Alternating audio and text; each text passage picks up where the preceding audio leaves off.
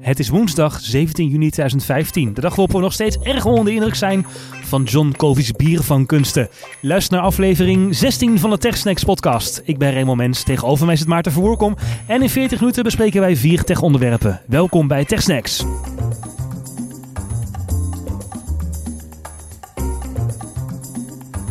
We gaan op naar aflevering 20, want dit is aflevering 16 van de TechSnacks podcast. Begin dit jaar zijn we begonnen en nu op 16. Man, man, man. Ja, en man, man, man, wat kan die man bier vangen, zeg? Ongelooflijk. Wat een filmpje. Maar goed, genoeg daarover gaan we het niet de hele tijd over hebben. Ik wil eerst iedereen bedanken die uh, gereageerd heeft uh, op de vorige aflevering, een uh, TechSnacks XL met Marijn Kortstra van der Dos. mensen vonden het een hele toffe uitzending en dat vonden we leuk om te horen. Ja, en uh, Marijn ook. Uh, ook uh, dank vanuit Marijn daarvoor. Vanmiddag gooide ik er een tweetje uit, want we, gaan, we hebben veel in het, op het menu vandaag in deze TechSnacks podcast. Zeker. En gooide ik een tweetje uit of mensen nog wat toe te voegen hadden. En Mark die wilde het eigenlijk even dat wij de, het achterlijke bestelprocedure van de, de Apple Watch gingen aanstippen. Nou ja, eigenlijk is de procedure helemaal niet zo achterlijk als je uh, uh, Duitser of uh, Fransman of Amerikaan bent. Want de Apple Watch is sinds vandaag ehm, in uh, Apple stores in Frankrijk, Duitsland, Amerika en de UK te koop. Maar je moet daar een lokaal telefoonnummer voor hebben om een reservering te kunnen plaatsen. Heel logisch, want zo gaat Apple een beetje tegen dat de halve wereld daar Apple Watches gaat bestellen. Ja. Maar dat vinden Nederlanders natuurlijk niet leuk. Nee, maar dat is, zou toch gewoon een marketingdingetje zijn, denk ik. Een beetje dat product exclusief houden voor een paar landen, zodat het lekker gaat. Ik kan me namelijk niet voorstellen dat zo'n groot bedrijf als Apple met zoveel geld het niet fix krijgt om voor zoveel landen gewoon even een lekkere voorraad Apple Watches. Het is, dat is echt bullshit dat dat niet gewoon kan. Ja, ik weet, niet, ik weet ook niet hoe het, precies, uh, hoe het precies zit inderdaad. Maar goed, ja, feit blijft dat het voor Nederlanders een gedoe is om die dingen uh, te, te, bestellen. Maar voor mensen die echt in Duitsland of Frankrijk wonen is het natuurlijk net zo makkelijk als twee-stapsverificatie in Dropbox. Dus ja... Wat een vergelijking. ja, je, on, je, ontvangt een sms'je en daar krijg je een code van. Dus het enige wat je moet doen als je als Nederlander een Apple Watch wil... is even over de grens rijden, naar je lokale Aldi gaan... en daar zo'n Aldi-tak prepaid simkaart kopen. Kijk. En dan kun je gewoon uh, een Apple Watch bestellen. Maar voor Nederlanders is het inderdaad een gedoe. Maar goed, we weten nog steeds wanneer de Apple Watch nu in Nederland is. En dat frustreert mensen. En ja, uh, van, die, van die bedrijven die dan indirect heel veel geld verdienen aan de Apple Watch. Denk aan Aldi, denk aan KLM, denk aan Shell die al ja, die benzine van, van die Nederlandse Apple adepten uh, verkoopt om allemaal naar Frankrijk en, uh, en naar de UK te gaan. Prachtig. Ja, de, de pompstations bij de grens hebben er ook weer uh, extra, ja, extra exact, inkomsten exact. bij. Goed, uh, de eerste techsnack van vandaag. Of hadden wij nog, uh, nog een verdere follow-up? Nee, geen verdere follow-up. Um, dus we gaan direct door naar de eerste techsnack inderdaad. En dat gaat over veiligheid. Groot nieuws. net voordat wij begonnen met de aflevering... publiceren een aantal onderzoekers van samenwerkende universiteiten... uit onder andere Indiana... maar ook een Chinese universiteit in Peking zit erbij... en ook een universiteit uit Georgia... hebben een aantal onderzoekers hebben een uh, groot paper, een groot rapport gemaakt over de veiligheid van uh, iOS en OS 10. Zag er vrij ingewikkeld uit. Ja, ik heb het even doorgespit. Als je op internet leest dat er maar één beveiligingslek is, niet geloven. Er zijn vier. Okay, oh, oh, oh, oh, want er is dus een beveiligingslek. Waarin? Uh, in zowel de sandboxen als iCloud Keychain. Oké, okay, dus de sandboxen, dat is eigenlijk hoe OS 10, het besturingssysteem van Apple, is opgebouwd. En ook iOS. Um, je hebt elke app en elk programma dat draait letterlijk in een soort van box. Dus in een soort ja, afgeschermd van elkaar. Ze kunnen niet bij elkaars data snoepen, is het idee. En de iCloud Keychain moet een veilige manier zijn om al je paswords op te slaan, zodat applicaties erbij kunnen. Maar alleen bij de passwords waar ze echt bij moeten kunnen. Maar dat blijkt allemaal niet het geval te zijn. En die uh, onderzoekers van uh, de universiteit, uh, van die samenwerkende universiteiten, dus die hebben een aantal, een viertal manieren gevonden om ofwel de iCloud Keychain te bemachtigen, ofwel uit de sandbox te breken. En de eerste is password stealing uit iCloud Keychain. Oké, dus ze hebben het gewoon voor elkaar gekregen om het uh, paradepaardje van Apple uh, van zijnde wij hebben een veilig systeem, want sandboxing en alles uh, op je computer en super veilig. Dat hebben zij dus gewoon met vier manieren, dus niet één, niet twee, niet drie, maar gewoon vier, vier, manieren, ja. hebben zij dat dus kunnen kapot maken. Ja, en dit is niet een of andere, een of andere scriptkid die op zijn slaapkamer die denkt iets geweldigs gevonden te hebben. Dit zijn serieuze onderzoeken, serieuze papers en ook echt serieuze lekken en bugs die dat mogelijk maken. Ik heb het even ingelezen en het eerste is dat het mogelijk is om wachtwoorden uit iCloud Keychain te stelen. Password stealing. Onder andere je wachtwoord van iCloud, Gmail, Google Drive, Facebook, Twitter en uh, andere accounts die je bijvoorbeeld in Google Chrome gebruikt. Die zijn niet meer veilig als ze in je iCloud Keychain staan.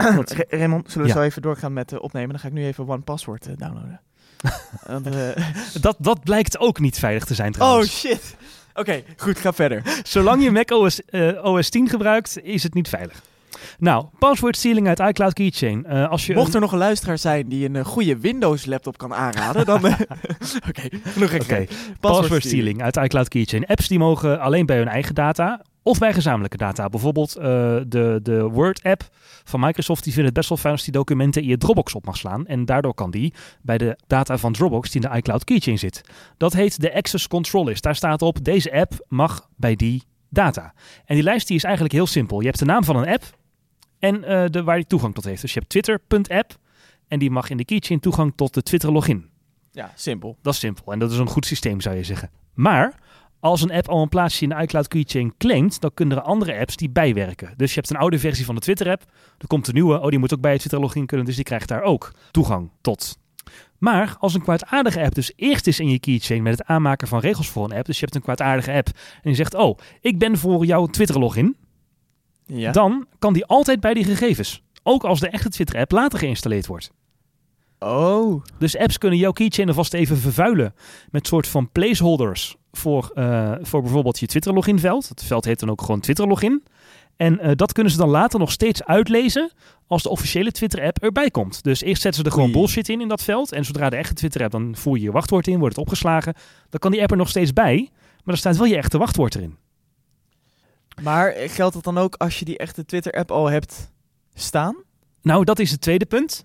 Apps kunnen niet alle info uit de keychain lezen. Dus eh, Dropbox mag niet bij de informatie van Twitter.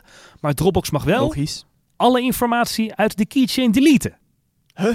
Dus er blijkt ook niet gecontroleerd te worden of apps, een, een, als ze iets zeggen, ik wil iets uit de keychain verwijderen, dan zeggen ze, oh, oké, doe maar. Maar Wordt daar niet heeft dus een van de stagiair gewoon niet zitten opletten. ja, wordt, wordt blijkbaar niet gecontroleerd. Dus wat een kwaadaardige app kan doen, is al je gegevens verwijderen. Dus stel ze willen je Twitter-account, je Facebook-account en je iCloud-login. Dan gaat die kwaadaardige app naar de keychain toe. Die zegt, hey keychain, ik wil graag Twitter-login, iCloud-login en eh, Dropbox-login verwijderen. Dan zegt de keychain, oké, plaatst die ze weer terug. De eerste volgende keer dat jij die app opent, denk je, oh, ik moet even opnieuw inloggen. Blijkbaar is het lang geleden. Nou, en zo kan die app dus op de manieren die ik eerder omschreef, bij jou wachtwoorden. Ah, oké. Dus dan maken ze gewoon ruimte voor zichzelf. Ja, dat ik is moet dus wel een kwaadaardige app hebben op mijn computer. voor alles geldt. Je moet een app hebben die eh, dit eh, kan doen. Maar Apple die eh, filtert dat toch allemaal uit, uit de App Store? Eh, nee, want al deze apps, staat ook in het paper, al die apps die eh, ze hebben gemaakt om dit te testen, kwamen door Apples keuring heen. Dus blijkbaar gaat daar ook iets mis. Want Blijkbaar gaat er ook iets mis. Zo zien. En dit is één van de vier methoden. Methode 4, eh, me- nee, methode 2, we hebben nu dus de keychain gekraakt. Maar de sandbox, die kan ook gekraakt worden. Want apps zitten allemaal in hun eigen sandboxje. dus in een eigen omgeving, waardoor bijvoorbeeld WhatsApp niet bij de foto's van, eh, van de iMessage kan, tenzij je daar toestemming voor geeft. Of de Chrome kan niet bij jouw adressenboek, tenzij je daar toestemming voor geeft.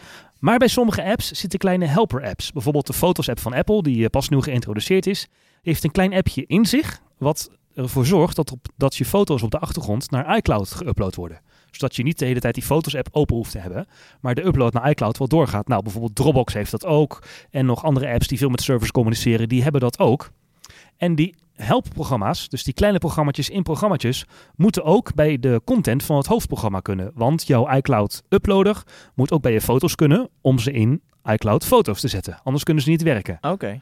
Wat blijkt, OS 10 checkt niet of die helper apps wel echt bij die app horen. Dus ik kan bij mijn app een helper app stoppen en zeggen, oh, ik ben de helper app voor iCloud foto's. En als ik zeg, Oh. oh, oké, ja, is goed, je bent de helper app. Ja, hier heb je toegang tot de sandbox van iCloud foto's. Dus als jij in jouw app die jij publiceert zegt dat je helper-app bent van... eh, Van Dropbox. van Dropbox.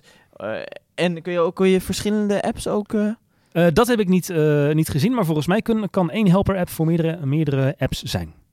Zo, dus dan kun je gewoon... Die hele sandbox is, is gewoon kapot hiermee. Nou ja, als je, Eh, gewoon ja, één grote eh, zandzee. Nou ja, Apple moet even checken of die helper-app wel echt voor die, eh, voor die hoofdapp is. En het gebeurt momenteel niet. Het gebeurt wel bij hoofdapps. Hoofdapps worden wel gecheckt of ze in een sandbox mogen. Maar die kleine helper-apps die er dus bij zitten, dus dingen die op de achtergrond draaien, ja, die kunnen gewoon tegen OS 10 zeggen: hey, ik ben voor Dropbox. En dan zegt OS 10: Oké, yo, ik zet je in de sandbox van Dropbox. Doei. Wow, ik vind het wel een heftig verhaal dit. Ja, dat is dus twee van vier. En er zijn nog twee manieren. Onder andere WebSockets en Scheme Hacks Komt eigenlijk een beetje op hetzelfde neer. Lousy controle, geen controle, waardoor bijvoorbeeld uh, connecties uh, met apps naar andere apps doorgestuurd kunnen worden. Uh, daardoor data gesnoept kan worden. wil je meer lezen over deze, wil je die andere twee, dus die problemen met WebSockets en schemehacks ook lezen, dan moet je even naar de show notes. Want daar heb ik ze helemaal uitgewerkt op de website oneMoreThing.nl. Daar worden ook de andere twee hacks uitgewerkt. Dus ja, het is gewoon een gebrek aan controle. Oké, okay, dus, dus Apple kan dit oplossen door die controle aan te sterken. Of zullen ze meer moeten doen? Nou ja, waarschijnlijk is, het, is de hoofdmoot inderdaad um, door die controle aan te sterken. In ieder geval die, die sandbox crack. Ja, je moet gewoon aan een helper-app ook vragen: Hallo, ben je eigenlijk wel de app die, uh, die je zegt dat je bent? Of beter nog, laat de hoofdapp specificeren welke helper-apps bij zijn sandbox mogen. Ja, dat is logisch. Nou, die controle vindt momenteel in plaats. Bij dat iCloud Keychain vind ik het moeilijk. Want uh, ja, die velden zijn gewoon te raden. Jouw login voor Twitter die heet in iCloud Keychain gewoon Twitter login. En uh, Apple moet het wel open houden, die mogelijkheid om gegevens te, uh, bij te werken voor updates van apps. Ja, maar kun je dat niet dan encrypten op een bepaalde manier? Nou, je zou daar ook weer meer controle op moeten uitoefenen. Nou, er zijn ongetwijfeld bij Apple engineers die veel slimmer dan, uh, dan wij zijn. En die daar een uh, manier voor gaan bedenken. Maar misschien wel uh, onder onze luisteraars. Ja. Ik ben wel benieuwd of er mensen met ideeën zijn. Die kun je kwijt door te mailen via techsnacks.nl slash submit. Of naar reactie.techsnacks.nl een mailtje te sturen. dan nemen we dat zeker mee in de follow-up volgende week. Nou, apps die kwetsbaar zijn dus. iCloud, Gmail, Google Drive, Facebook, Twitter keychain van Apple zelf, OnePassword, Evernote, Dropbox, Pinterest, WhatsApp op iOS, Kindle, Instagram. Shit. Dat is echt veel. Uh, maar wat nou Evernote, QQ, WeChat, Money Control, Finance Lite, Tumblr en ja, Pocket. Hou maar op hoor, ik hel hard genoeg. uh, wat, wat, is nu, wat is nu het advies? Want ik zei, ik ga um, even, uh, hoe heet het, OnePassword downloaden, maar dat schijnt ook niet veilig te zijn. Wat, wat is nu het advies om, uh, om te doen? Ja, voorlopig even geen nieuwe apps meer downloaden, denk ik. En app-updates? Ja, als ze van vertrouwde uitgevers zijn, kan het niet zoveel kwaad, denk ik. Tenzij die uitgever gehackt wordt. Maar een leuk vreemd spelletje wat van een onbekende uitgever is, wat buiten de App Store omkomt. Ik zou het op OS 10 niet doen. En op iOS zou ik ook niet al te veel uh, apps van vreemde uitgevers binnen gaan halen. Uh, want dit is wel serious shit. Oké, dus let een beetje op wat je gaat downloaden vanuit de App Store. Ja, en dit was dus allemaal al in oktober van 2014 bekend, dus oktober vorig jaar. En Apple heeft aan die onderzoekers gevraagd, geef ons even tijd. We gaan het fixen, geef ons even tijd. Nou, toen hebben ze een maand geleden aan Apple gevraagd, hey, hoe zit het ermee? En geen reactie meer gekregen. En daarom hebben ze nu deze hele paper, die we ook in de show notes zullen linken, 13 pagina's vol met analyse en security en nog veel meer online gezet. Nou, wie weet uh, komt er nog uh, dan verbetering in uh, OS 10 El Capitan en um, iOS 9. Want daar gaan we het ook uitgebreid over hebben. In de duiding van de WWDC. De WWDC 2015 is geweest, het ontwikkelaarsfeest van Apple. dit keer kon je geen technisch tussendoortje vinden, want daar um, hadden wij even geen tijd voor om die te maken. Helaas. Ja, zo eerlijk en simpel is het dan ook alweer. Maar uh, we gaan het nu uitgebreid duiden voor jullie, de WWDC 2015. Ja, we pikken er enkele functies uit, ja. want uh, alles wat er nieuw is heb je al wel ergens gelezen. Dat gaan we je niet vertellen. Nou, laten we voordat, we, voordat we naar het specifiek gaan, even overall. Wat vond jij van deze WWDC-aankondigingen? Fijn tussenstopje waar ze echt dingen kunnen polishen en niet uh, nieuwe features, features, features. Maar echt even diep kunnen nadenken en naar de achterkant en aan de achterkant verbeteringen kunnen toepassen. En dat vind ik heel goed. Ja, ze moeten echt wel even een, een inhaalslag maken al niet op de concurrentie, maar ook op zichzelf. Want ze zijn heel erg enthousiast geweest met iOS 7 en iOS 8. Hè, met alle vernieuwingen. iOS 7 een heel nieuw design. iOS 8 een berg nieuwe functies. Veel meer openheid binnen iOS. Zoals uh, de, de toetsenborden en zo. Maar ja, dat werkt gewoon uh, ronduit uh, niet zo heel Ja, en, en behalve dat soort bugfixes zijn er ook dingen toegevoegd die voor de consument misschien niet meteen merkbaar zijn.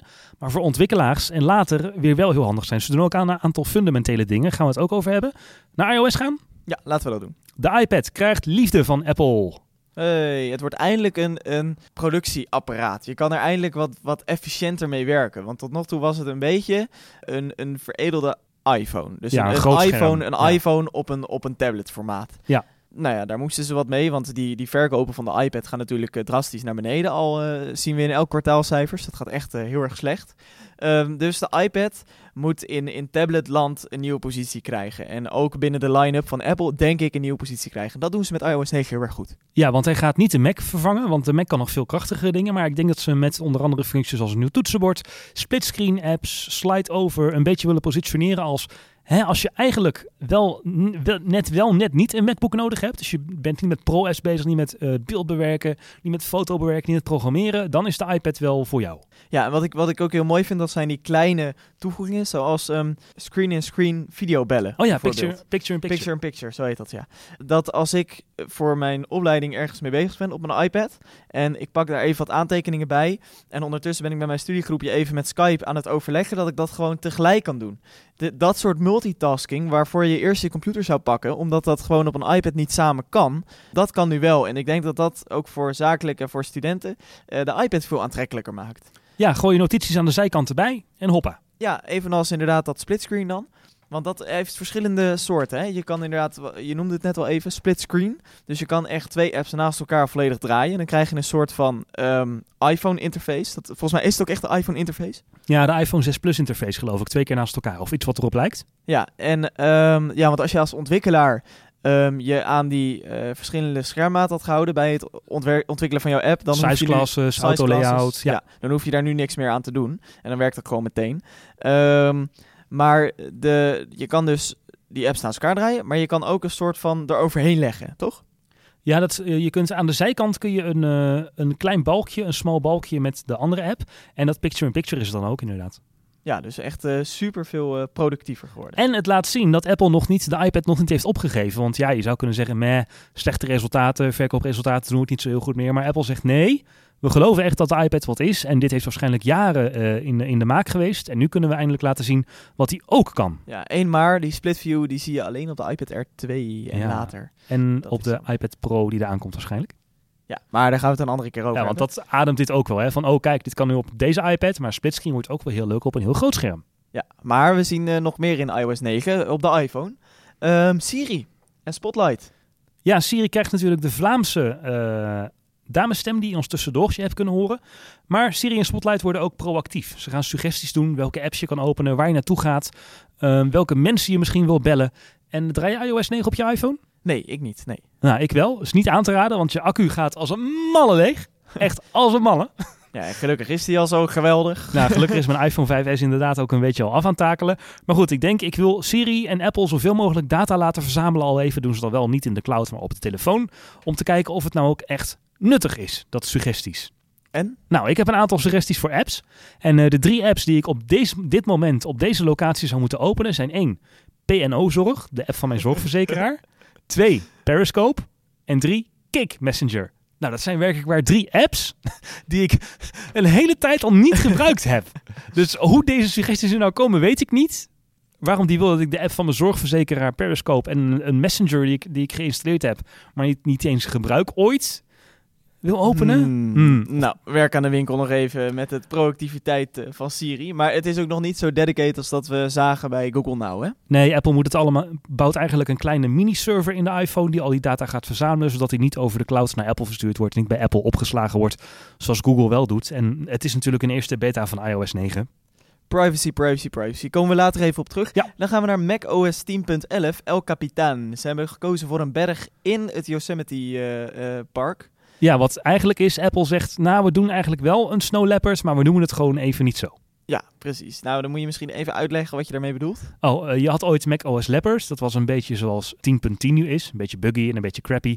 En toen kwam Snow Leopard en dat was de fix voor het crappy OS. En toen zeiden ze ook van nee, we hebben geen nieuwe features gedaan. We hebben alleen bugfixes en stabiliteitsverbeteringen. Ja, en dat lijkt eh, bij El Capitan ook een beetje... Ik hoop dat ik het goed uitspreek.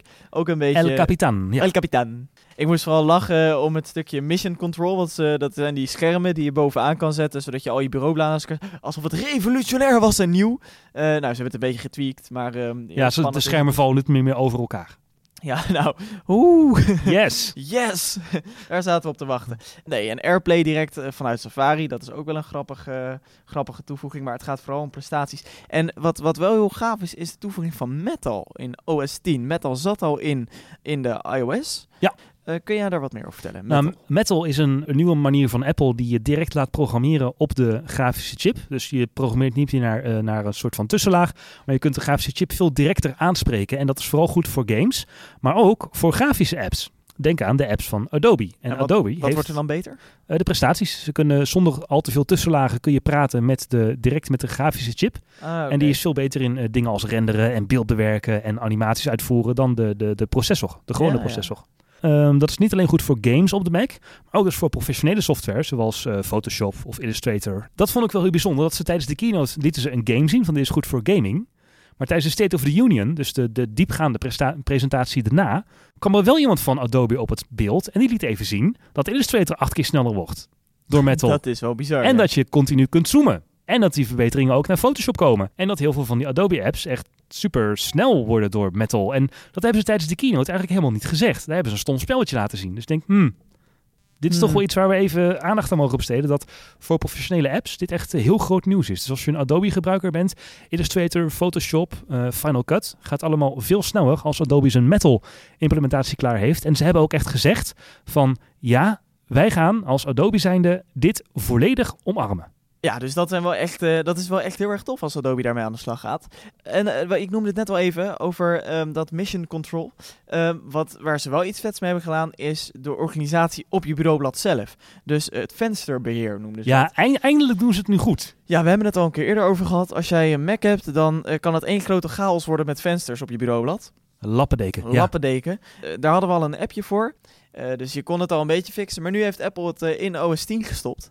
En ehm, kun je dus gewoon eh, fijn je bureaublad organiseren en je vensters organiseren. Ja, Dat je sleept een venster naar de zijkant van het scherm en het biedt automatisch aan, net als al sinds jaren in Windows 7 zit. Ja. Zo van, ja, nee, dit mag naar de helft en het andere venster op de andere helft en dan is het helemaal prima. Ja, super chill. Ik heb wel één ding wat ik echt heel erg eh, jammer vind dat niet is aangekondigd eh, in macOS 10.11 El Capitan. En dat is? Siri. Ik had echt Siri voor de Mac? heel erg graag Siri op mijn Mac gewild. Wilde jij naar je Mac gaan praten? Ja, ik gebruik Siri steeds meer. Ik betrap me er zelf op. Ehm, gewoon om even iemand te bellen.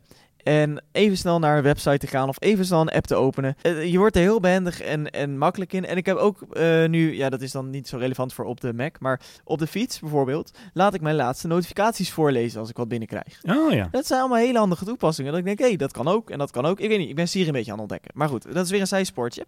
Maar je, Ehm, je kunt in Spotlight toch direct typen alsof je praat. Je kunt in Spotlight direct typen alsof je praat. Ja, dus als je tegen Siri zegt, Siri herinner mij morgen om 9 uur om Raymond te bellen, dan kun je tegenwoordig in Spotlight, in 10.11 dan, kun je in Spotlight zeggen, herinner mij morgen 9 uur Raymond bellen, enter. En dan Ja, maakt hij een herinnering aan. maar dus je kunt wil- het intypen en niet praten. Ik wil, precies, maar dat, dat is het hele idee. Ik wil dat ik, terwijl ik mijn tas aan het inpakken ben, omdat ik weer eens te laat ben om mijn bus te gaan halen, wil ik nog even kunnen zeggen tegen mijn computer, hey eh, Siri, herinner me er nog even aan dat ik eh, Raymond bel eh, morgenochtend om 9 uur. Oh, oké. Jij wil het echt zo gaan gebruiken. Ja, dat lijkt me nou ideaal. Of, ehm hey Siri, eh, want met dat eh, productiviteit, oh, ondertussen flip mijn iPhone helemaal, ik roep weer hey Siri. Ja, leuk Maart. Ehm, Drie keer. ja, en eh, Sorry luisteraars, komt hier, sorry. hoor. dat ik denk van, eh, hey Siri. Eh, zo Sorry, mijn excuses voor mijn co-host. mijn excuses. Mijn alle excuses. iPhones die nu aan de, aan de laders liggen, die flippen. Ja. Maar dat ik dus tegen die personal assistant van Apple roep... hoe laat bijvoorbeeld mijn, mijn trein vertrekt. Want door die productiviteit en dat, dat die context die ze snappen... kunnen ze dat misschien ook wel gaan begrijpen. En dan Oh, vind ik het heel handig als mijn Mac dat even kan vertellen. Ah, dus jij wil je Mac soort van apparaat in de ruimte waar je tegen kan praten zonder dat je de home-knop in moet drukken. Dat is Ja, het. oh ja, maar misschien is dat ook wel handig om dat te vertellen. Ik, heb, ik woon natuurlijk op kamers, dus ik heb één kamer. En daar staat een iMac vrij centraal in mijn kamer. Ah. En eh, dus dat is gewoon mijn eh, centrale eh, hub van mijn huis. van waaruit ik dat soort dingen plan. En dan vind ik dat wel makkelijk. Maar goed. Nou, nog even snel naar het privacy aspect. We zeiden het net al even. Ehm, Apple gaat bij die proactiviteit van Siri niet iets in de cloud verwerken. Maar maakt eigenlijk een kleine cloud server op jouw iPhone waar al die informatie ingestopt wordt. Zodat hij alleen van jou is en ze het niet door, er niet bij kunnen, zij het niet af kunnen kijken. Maar er is iets wat heel erg onderbelicht is. eh, ook op nieuwswebsites. En dat is het privacy aspect wat ze nog meenemen. Want ze nemen ook echt heel vergaande maatregelen in zowel iOS 9 als OS 10 10.11 waardoor jouw privacy verbeterd wordt. En die zijn eigenlijk bijna door niemand uitgelicht. Dus voel ik me dan maar genoodzaakt om het te doen. Want op iOS was het altijd mogelijk voor apps om te kijken welke andere apps jij hebt. Twitter bijvoorbeeld, die zei, eh, nou, wij vinden het wel handig om te weten wat voor apps je hebt, zodat we je advertenties kunnen tonen aan de hand van de apps die je hebt. Ehm, dat gaan ze in iOS 9 onmogelijk maken, want Apple zegt letterlijk, the apps that a user has installed are their business and are isn't another app's business. Dus dat wil ze ehm, Ja. gaan aanpakken. Fix dan wel even je sandboxing, eh, Apple. Zou Ja. heel handig zijn. Ja. Wifi-tracking wordt nog veel verder beperkt. In iOS 8 ma- eh, hadden ze al wat maatregelen genomen, eh, waardoor je niet meer via je wifi-adres gevolgd kon worden als je telefoon in je zak zat. Bijvoorbeeld door je middel van je MAC-adres. Iedere telefoon heeft een uniek MAC-adres en daar, eh, daardoor kunnen eh, bijvoorbeeld retailers aanzien van als jij jouw telefoon naar wifi zoekt van oh, deze telefoon zoekt naar wifi en ik kan het MAC-adres afvangen en ik kan zien hoe lang iemand in mijn winkel is. Dat was in iOS 8 al onmogelijk als je iPhone eh, niet actief was. Maar in iOS 9 wordt het ook mogelijk als je je iPhone in je hand hebt en hij is actief en hij zoekt dan naar wifi. Dan wordt ook een random, een willekeurig MAC-adres gegeven. Dus nu in alle gevallen, altijd bij het scannen naar wifi, wordt dan willekeurig MAC-adres gegeven. En eh, is het dus onmogelijk om jou aan de hand van jouw wifi-signaal en jouw MAC-adres nog verder te volgen of te tracken. Nog twee dingetjes. Cookies tussen apps op OS 10 worden nu gescheiden. Eerder kon bijvoorbeeld de Twitter-app al je cookies uitlezen die ook in Safari zaten, is nu niet meer. En op de Apple Watch gaan de, alle privacy-instellingen die je ooit op je iPhone hebt gemaakt. Dus je hebt Twitter ooit toegang gegeven tot je foto's op je iPhone. Dan mag het ook op je Apple Watch. Of je hebt juist dat spelletje gezegd, nee, je mag niet bij mijn contacten. Dan mag het ook niet op de Apple Watch. Je hoeft niet Ja, al die permissies makkelijk. opnieuw, opnieuw, opnieuw, opnieuw in te gaan drukken. Over die cookies, daar wordt wel door reclamecampagnes online steeds meer gebruik van gemaakt, heb ik het idee. Ik kijk 's ochtends altijd het eh, NOS-journaal op die iMac. En ehm, dan heb je altijd standaard bij de NPO een paar eh twee sterreclames ervoor. Ja. En nou kreeg ik laatst, ik woon in Amersfoort, kreeg ik ineens ehm, de drie culturele activiteiten eh, die nu starten in Amersfoort. Oh, dus aan de hand van jouw profiel of jouw cookies heeft iemand kunnen bepalen dat jij in Amersfoort woont. En Ja. was er een video-ad voor Amersfoort. Ja, inderdaad. Dus ik, ik had laatst eh, een schilderij opgezocht van Amersfoort. Dat was een, eh, Ah. en dat zat toevallig bij ons in het lokale museum ook in, de, in, de, in het assortiment. Of hoe noem je dat? In de collectie. En eh, ik denk dat zodoende dat hij dat heeft. Maar ik weet niet, ik vind dat toch een beetje bijzonder. Ik vind het- ja, ik vond het toch een beetje... Maar goed, genoeg over privacy. Daar gaan ze dus wel hard aan werken. En ik hoop ook dat ze dan, waar we het net over hebben gehad, eh, die, die ellende allemaal gaan fixen. Laten we doorgaan naar de volgende techsnack. En dat is van een heel ander kaliber. Zoals denk ik de meeste luisteraars wel weten, is dat ik naast in het eh, tech- en Apple-wereldje eh, voornamelijk me bezig hou met de gezondheidszorg. Ik studeer verpleegkunde. En ehm, vanuit die kant hou ik me ook een beetje bezig met e-health en wat daar allemaal gebeurt. Want dat vind ik gewoon interessant. En Dat is booming, hè? Dat is het nieuwe ding. Wow. het nieuwe ding. En eh, het wil gewoon niet van de grond komen. Nee? Dat is eigenlijk het opvallend. Ik was laatst, eh, volgens mij was het anderhalf week, twee weken geleden, was ik op een congres over e-health. En het is eigenlijk, het klinkt al simpel, maar het is super complex. Want e-health, eh, ik ga het even proberen te schetsen, hebben we op verschillende niveaus. Dus we noemen heel veel e-health. Ehm, kijk maar naar je iPhone. Daar zit de Health app van, eh, van Apple in. Nou, daar zit het, woord gezondheid al in, hè. En ehm, nou, als jij dan bijvoorbeeld een, eh, een eh, Fitbit draagt, dan kun je daarop jouw hartslag met de Fitbit Charge, je hartslag 24 uur per dag monitoren. En je kan daarin je stappen tellen. Dus je activiteit waarnemen. Dan ben jij consument. Maar diezelfde Fitbit kan gedragen worden door iemand met hartproblemen. Ja. En dan ben je een patiënt. En dan gebruik je e-health op die manier. Hè, dus dat is al een beetje e-health. En ehm, nou, dat zijn dus de gadgets. En eh, dat kunnen we dus op dat consumentenniveau hebben. Eh, maar je hebt bijvoorbeeld ook domotica. Dat heb je dan ook weer op consumentenniveau, maar ook op, op zorgniveau. Dus net als dat je die Fitbit hebt om je hartslag te meten voor iedereen, kan je ook van het ziekenhuis voor 24 uur een kastje meekrijgen om die hartslag te meten. Of als jij echt een probleem hebt met je hart, dan kun je zelfs een kastje ingebouwd krijgen in je lichaam, zeg Ja. maar. Dat heet een ICD.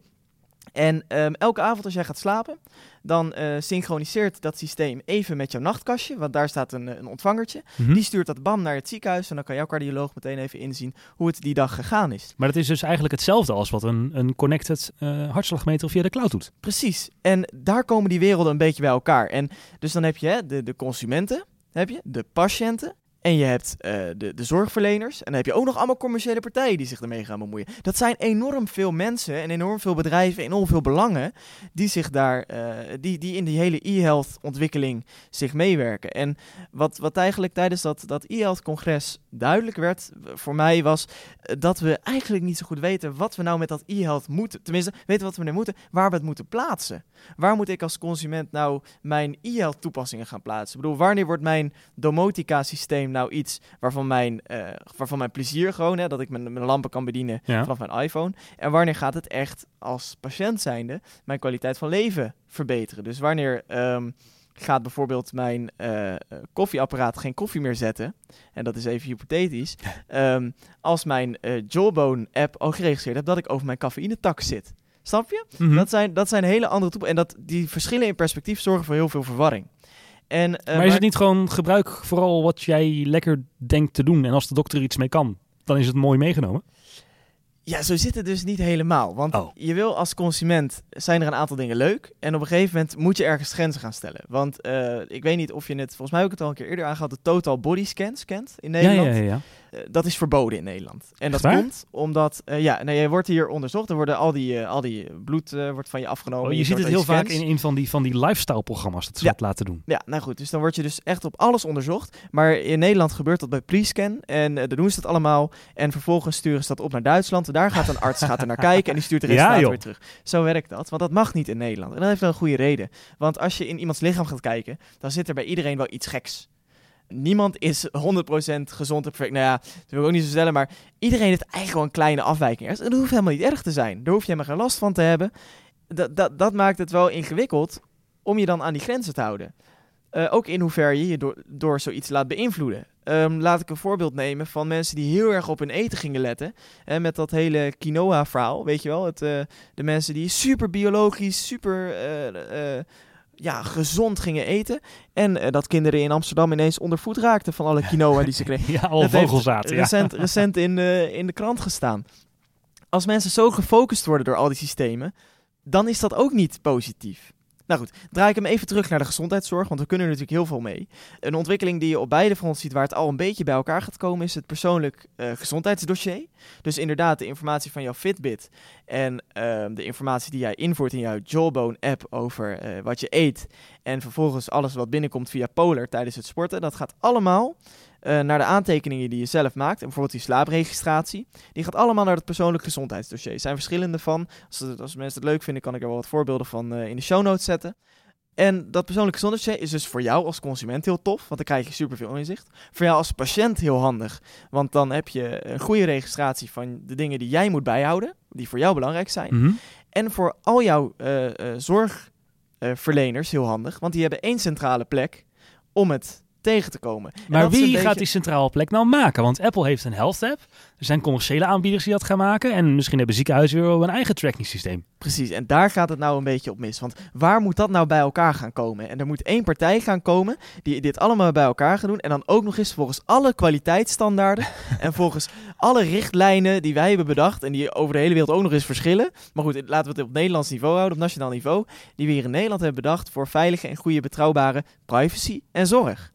En dat is de uitdaging. En dan hebben we ook nog, waar gaan we binnen het zorgproces, en dan wordt het misschien wat, wat eh, wel heel erg gezondheidszorgachtig, maar dat pak ik er even bij. Waar moeten we nou e-health gaan inzetten binnen het zorgproces? Dus kan ik bijvoorbeeld eh, eh, vanuit het ziekenhuis, als ik daar kom als patiënt, kan ik van mijn arts een app voorgeschreven krijgen. Ja, dat lijkt me wel bijzonder. Dat je dokter zegt van nou, deze app die is goed voor eh, kwaal X. En dat kun je registreren met systeem Y en dan zie ik het meteen. Ja, nou laat ik, laat ik even een voorbeeld noemen daarbij. Ehm, je hebt van die sleep analyzer apps. Dus Ja. die analyseren jouw slaap. Als jij bij jouw huisarts komt en jij hebt ehm voor slaaptekort, die zegt de hele dag heel moe. En jouw huisarts zegt, oh je hebt een, een, een smartphone? Oh, dan moet je even die en die app downloaden. En dan eh, wil ik graag na, dat jij na twee weken jouw... ehm, Even dat je dat bijhoudt. En dan kan ik eh, over twee weken check ik even jouw eh, online persoonlijke gezondheidsdossier. En dan controleer ik even hoe het met jouw slaap gaat. Of het inderdaad, eh, nou, of je heel erg licht slaapt, of heel erg diep slaapt. Die apps kunnen steeds meer meten. Was onlangs ook in het nieuws. Er was een app die huidkanker kan detecteren. En die is niet alleen beter dan een gemiddelde arts, maar die was ehm, veel beter dan een gemiddelde specialist. Ah. Dus- Maar, maar ik, zie, ik heb slaaptekort. Mijn dokter zegt, joh, installeer even een sleep analyzer. Dan ga ik de volgende keer toch naar mijn dokter toe. En dan zeg ik, nou, alsjeblieft, dit heeft de app eh, gezegd. Ja, en dan gaat jouw dokter daar vervolgens van zeggen van... eh, nou, in dat geval gaan we eh, deze en deze pilletjes geven om je te helpen. Of je moet die en die oefeningen gaan doen. Mhm. En voor die en die oefeningen, daar hebben we ook een app voor. Namelijk de, de app met rustoefeningen. Of met geluiden, weet je wel? Daar zijn allemaal dat, dat hele... Die werelden die ik schetsen van de consument en van de zorg... en van die, van die commerciële partijen... die moeten bij elkaar gaan komen tot één geheel. En daar loopt het nog steeds op mis. Maar is de patiënt of de, de, degene die dat wil gebruiken niet zelf verantwoordelijk voor de aanleveren van zijn gegevens? Als de dokter tegen mij zegt, ik ga gebruik die app, dan kan ik toch prima zelf zorg voor dragen dat die gegevens ook netjes in die app staan. Dat ik het een keertje exporteren naar een dokter, aan een dokter geef. Dat is toch het probleem niet? Die kan toch gewoon, of het nou data van app X of van app Y is, hij kan altijd slaapgegevens wel analyseren. Ja, maar dan moet ik als arts wel vinden dat die app ook voldoende uh, betrouwbaar is. Oh ja, er moet natuurlijk een goedkeuring zijn dat Ja. die betrouwbare data. Daar, daar moet dat ook weer bij elkaar komen. Ja, En eh, zo, zo, zo zitten er allemaal haken en ogen bij, waardoor die, die implementatie van e-health nog niet lekker loopt. En ik ben heel erg benieuwd hoe dat in de toekomst eh, zich verder gaat ontwikkelen. Oké, heel snel. Laatste onderwerp. Voordat die hele secure, dat hele security lek waar we het in de eerste techniek over hebben gehad eh, bekend werd, was ik al een beetje, maakte ik me al een beetje zorgen om Apple. Misschien is het onterecht, maar ze hebben nu twee keer hebben ze een aankondiging, wat mij betreft, best wel verknald. De Apple Watch. In het begin dacht iedereen, wat moeten we er nou eigenlijk mee? Wat bedoelen ze hier nou eigenlijk mee? En bij Apple Music had ik ook het idee dat het wel een, een prima dienst is. Gaan we het misschien nog over hebben als die beschikbaar is. We het, eh, het geprobeerd hebben. Maar dat de aankondiging, het was nou niet echt een mooi samenhangend verhaal. Het was een beetje informatie hier, een persoonlijk verhaaltje daar, weer wat informatie daar. En aan het eind van die keer had iedereen zoiets. Maar wat is Apple Music nou eigenlijk? Ja, ja, ik vond het ook niet het meest sterke optreden. Nee, dus eh, we hebben nu en de Apple Watch gehad, waar dat dus niet echt lekker bij ging. En nu de, eh, nu de Apple Music, waar het niet lekker bij ging. En bij die Apple Watch heb ik een beetje over na zitten denken. Nu Apple Watch OS 2 is aangekondigd. En mensen dus native apps kunnen gaan maken. Ontwikkelaars native apps kunnen gaan maken. Heb ik zitten nadenken. Waarom hebben we die hele trage, eh, vervelende WatchKit rommel dan gehad? Ik vind deze podcast eh, belicht wel weer even de slechte kant van Apple. Dat vind ik wel heel erg goed eigenlijk. Maar hey, die, die apps op de Apple Watch. Ik ben inmiddels van mening dat ze die hele WatchKit-rommel, die dus traag waren en de apps gingen traag en het was niet native, het moest van de iPhone afkomen, dat ze dat gewoon beter niet hadden kunnen doen. En om te beginnen maar, om te communiceren wat de Apple Watch nou eigenlijk is. Want heel veel mensen hebben nu het idee dat de Apple Watch een iPhone om je pols is. En als Ja. mensen hem kopen, dan gaan ze die apps proberen en denken ze, oh wat duurt het lang. Oh wat werkt het slecht. Oh wat duurt het lang. Ook wel de kwaliteit die je wel zou verwachten van een eh, smartwatch van 800 euro. Ja, en de dingen die hij wel goed doet, bijvoorbeeld de health tracking, de notificaties en de glances, die vallen daar eigenlijk een beetje in het, Maar in het kon, niets. kon Apple langer wachten met de lancering van de Apple Watch? Ik denk het Nee, niet langer wachten, maar ze hadden wat mij betreft zonder de apps mogen lanceren. En eh, kunnen zeggen, nee, de Apple Watch is geen iPhone om je pols met apps. Maar het is een mooi, fijn horloge wat de tijd weergeeft, maar daarnaast ook meer doet. En die functies die het doen, die hebben we goed uitgewerkt. Zoals glances en zoals mails en zoals notificaties en zoals health tracking. Want daar is het probleem niet. Eh, ten tweede zou het ook goed zijn voor ontwikkelaars. Want ontwikkelaars zouden langer de tijd hebben en niet eh, afhankelijk moeten zijn van, eh, van een app die ze nu hebben gemaakt, nu weer al mogen omschrijven. Maar bijvoorbeeld langer met de beta van eh WatchOS 2 kunnen testen, daar een apps mooi perfectioneren en dan pas echt de release gaan uitrollen. En dat zou dus ook voor de kwaliteit van de apps goed zijn, want je hoort heel vaak dat eh WatchKit apps nu totaal onnuttig zijn. Bijvoorbeeld, ja, ik wil niet lullig zijn, maar Q-Music stuurde een juichend persbericht. We zijn het eerste Nederlandse radiostation dat een Apple Watch app heeft. Nou, ik die app geprobeerd. Is het iets wat het hoesje laat zien en de nummer van wat er nu op de radio is? Wat ook nee, op je iPhone logscreen staat. Overigens vind ik de, de innovatie die Apple met WatchOS 2 bracht tijdens de keynote, eh, daar moest ik wel een beetje om grinniken. Behalve dan eh, die native apps, dat is wel gaaf. Maar ze Mhm. hadden er wel wat leukers mee kunnen doen. Want ehm, op een gegeven moment gingen de, het is echt de hele tijd gegaan over timelapse, watchfaces, achtergrondjes. Oh, die wallpapers, Die ja. wallpapers. Dus ik moest wel erg lachen toen eh Gonnie van eh eh, iCulture eh, de tweet eruit gooide dat we zijn eh, aan het applaudisseren voor een achtergrond. Welkom in de toekomst. Dit is de toekomst, weet je wel? Ja, dat ging een beetje nergens over. Nou, ik ben van mening dat WatchOS 2.0 eigenlijk WatchOS 1.0 had moeten zijn. Ja. En dan de, daarvoor dan gewoon het zonder apps uitbrengen. Ik denk echt dat die apps, die hebben meer kwaad gedaan. Die WatchKit apps hebben meer kwaad gedaan dan goed. Om, om de eerder besproken reden. Ja, nou ja, ik ga hem nog steeds niet kopen, want ik ben nog steeds niet overtuigd. En daarbij eh, is er een hele gave andere Apple gadget onderweg eh, naar mijn huis. Je bent gezicht, hè? eh, ik ben ges- nou, ik was al vanaf het begin overtuigd over die kwaliteit van dit apparaat. En dat ik dat erg graag wilde. Maar ehm, daar ga ik het later over hebben in TechSnacks. Goh, welk nieuw product heeft Apple nou naast de Apple Watch gelanceerd? Ik zou het niet weten. Super mooie USB-C naar USB adapter. Maar goed, dat terzijde. dat brengt ons namelijk alweer aan het einde van eh, de TechSnacks podcast, aflevering 16. En dan wil ik deze uitzending nadrukkelijk bedanken. Ehm no eh, onze sponsor. Eh, voor gave webhosting en webdesign ga je naar www.nodots.nl en schrijf je Marijn Kortstra en zijn team aan om eh, voor jou een toffe website of toffe webhosting op te zetten. Daarbij kun je ons volgen op Twitter via techsnacks.nl. Je kunt ons liken op Facebook, facebook.com slash techsnacks. En je kunt je abonneren op eh, de Techsnacks podcast in iTunes. En doe dat, want dan krijg je elke keer een melding van ons eh, via je iPhone dat er weer een nieuwe Techsnacks podcast klaar staat. En je kan daar ook nog eens je mening kwijt in iTunes. En dat vinden we super tof om te lezen. Dus doe dat vooral. Beoordeel ook Techsnacks podcast in iTunes. Ja, we hebben nu 25 recensies. Dus jij die nu luistert, die nog geen recensie heeft achtergelaten, er luisteren meer dan 25 mensen inmiddels. Dus eh, ja, laat een recensie achter. Doe dat. Er luisteren meer dan 50 mensen. Dat is zeker waar. Ja. En daar zijn we heel blij mee. Als jullie we allemaal even een recensie achter zouden laten, zouden we heel blij zijn. Ja, heel blij. En wil jij reageren op deze uitzending? We hebben een paar keer een oproepje gedaan. Vinden we heel tof als we daar wat op horen. Dat kan via reactie.techsnacks.nl of techsnacks.nl slash submit. Daar kun je ook je reactie inzenden. Dat eh, was dan deze uitzending. Nou, ik ga die eh, security paper lezen en een Samsung kopen. Het is mooi geweest. Ja, eh, wij zijn eh, van ons Apple-fan af. Nee hoor, grapje.